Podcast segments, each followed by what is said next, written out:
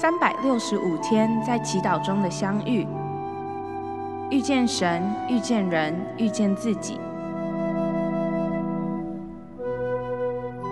祈祷不只是与上帝说话，在祈祷中，我们与上帝相遇。奇克果说，祈祷的意思不是听到自己说话，祈祷的意思是安静下来，保持沉默并等待，直到听到上帝为止。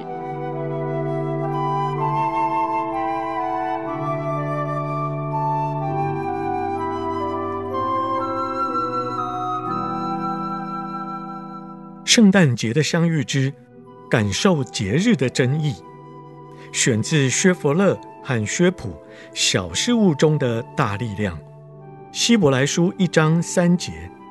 它是神荣耀的光辉，是神本质的真相，用自己带有能力的话掌管万有。他做成了洁净罪恶的事，就坐在高天至尊者的右边。近年来，圣诞节已被麋鹿、圣诞老人以及各式各样非基督宗教的象征层层叠叠盖满了。所以，该如何重新回归这个节日的本质，实在很难说。当经历过二战和战后世代的人说，以前他们所庆祝的圣诞节，好不容易张罗到的一棵树、寥寥无几的蜡烛、少得可怜的礼物。虽然非常简陋，却是令人难以忘怀。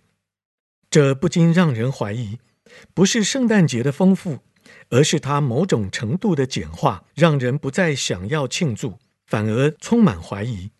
对活得有意识的人而言，自己设计的东西本来就赢过商业的制式产品。另一方面，圣诞节当然也是一个丰富的节日。如果在这众所周知的繁忙生活中，有足够的休息时间的话，需要人安静的体验。以上内容来自南与北出版社编辑出版的《三百六十五天在祈祷中的相遇》。